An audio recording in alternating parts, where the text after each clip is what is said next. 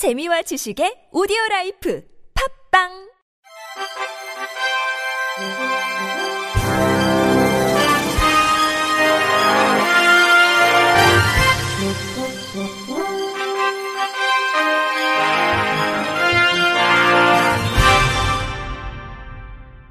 청취자 여러분 안녕하십니까? 12월 첫째 주 주간 KBIC 뉴스입니다.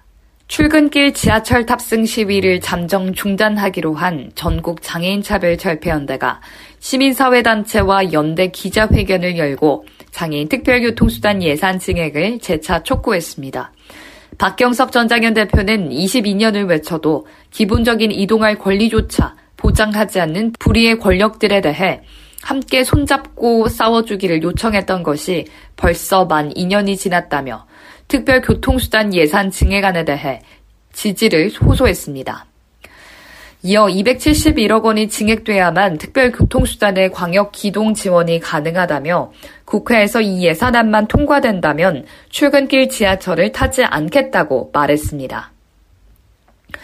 아이에게 양대 단체 찬반 논란의 중심에 있는 장애인 자립생활센터 법제화 내용이 담긴 장애인 복지법 개정안이 결국 국회 법제사법위원회를 통과해 본 회의만을 남겨두게 됐습니다.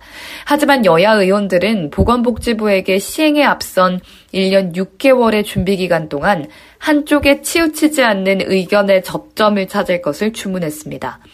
이날 더불어민주당 소병철 의원은 자리한 이기일 복지부 제1차관에게 지난 법사위 전체 회의에서 법안 심사 소위로 재회부할 때 논란이 많았다. 복지부가 최대한 두 개 단체의 의견 접점을 찾아야 한다고 말했는데 장애인 단체들이 와서 억울함을 호소하고 있다. 도대체 복지부가 뭐 한 거냐고 지적했습니다. 국민의힘 정점식 의원도 보건복지위 단계에서 시행 시기를 공포 후 1년 6개월경과 날로 수정 의결했는데 그때 말한 것이 관련 단체와의 협의 진행 등에 필요한 기간을 고려해서였다면서 법사위 제2소위도 같은 말을 했다. 반대단체와 긴밀히 협의해서 법 시행 전에 이견이 해소될 수 있도록 해달라고 주문했습니다. 이에 대해 이길 복지부 제1차관은 개정안 취지에 맞게 의견을 충분히 듣겠다며 조화롭게 1년 6개월 동안 준비하겠다고 답변했습니다. 정부가 전 주기적으로 국민 정신 건강을 지원하는 정신 건강 정책 혁신 방안을 발표했습니다. 먼저 정신 응급 현장 대응 체계 및 의료 인프라를 구축 확대해 24시간 정신응급 현장에 출동 가능하도록 전국 17개 시도에 정신건강 전문 요원, 경찰관 합동대응센터를 설치합니다. 또 인력 투입 및 치료 환경을 개선해 정신 질환도 신체 질환과 대등한 수준의 의료 질을 확보하고 퇴원 후 치료 유지를 위한 시범 수가의 정규 수가화, 장기 지속령 주사제 본인 부담을 완화한 데 이어 자, 타해 위험이 있는 환자에 대한 외래 치료 지원제를 활성화하고 정보 연계도 내실화합니다. 중증 정신질환자 일상회복을 위해 시군구 당 정신재활시설에 최소 설치 기준을 마련하고 시설 설치가 어려운 경우 정신건강복지센터 기반의 회복 지원 사업을 제공하도록 권고하며 정신재활시설 및 복지 서비스를 확충할 예정입니다. 아울러 입소 절차 및 인력 기준을 개선하고 장기적으로는 재활시설로 개편하는 방안을 마련하는 등 정신요양시설을 개편하고 정신질 환자의 경제적 독립을 위한 고용 지원 및 사회적 자립을 위한 주거를 지원하며 정신질 환자 차별 해소 및 의사결정 지원을 강화합니다. 한국장애인단체 총연맹은 고령장애인의 특징과 국내외 고령장애인 정책 사례를 바탕으로 한 고령장애인 정책 방안을 담은 장애인 절반은 노인, 고령장애인 정책 사각지대, 더는 미룰 수 없다. 장애인 정책 리포트를 발간했습니다. 정책 리포트는 장애인의 조기 노화를 고려하지 않고 장애인과 비장애인 구별 없이 국민연금 수령 시기를 61세로 똑같이 적용하는 것은 불공평하다는 여론이 제시되고 있다며 법적, 제도적으로 통용할 수 있는 고령장애인 연령 기준을 조속히 마련해야 한다고 강조했습니다. 이어 고령 연령 기준은 제도나 서비스의 목적과 특성에 따라 규정할 필요가 있으며 장기적으로는 사람을 중심으로 장애인 복지제도와 노인복지제도 간의 분절성을 해소하고 통합적으로 운영하는 방안을 모색해야 한다고 덧붙였습니다. 아울러 고령장애인 정책이 부재한 현실은 사회 부처의 힘이 약하고 복지를 위한 지방 조직, 공공기관이 부족하며 지방 정부의 자기인식이 경제적인 역할과 종합행정에 그쳐 고령장애인의 생활을 위한 정책이 없기 때문이라고 지적했습니다. 마지막으로 이를 개선하기 위해 고령장애인을 정책 과제로 부각시키고 고령장애인의 필요 서비스와 인구 동향을 분석해 정책이 중복되거나 누락, 충돌 하는 지점을 종합적으로 파악해야 한다고 제시했습니다.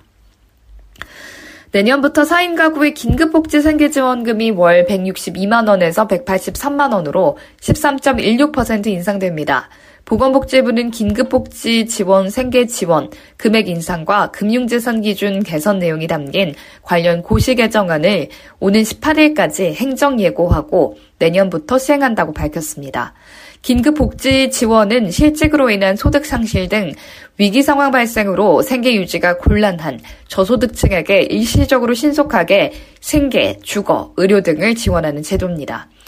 6인 가구는 월 216만 8,300원에서 243만 7,800원으로 오르고 7인 가구 인상의 경우 1인 증가 시마다 28만 6,900원이 추가 지급됩니다.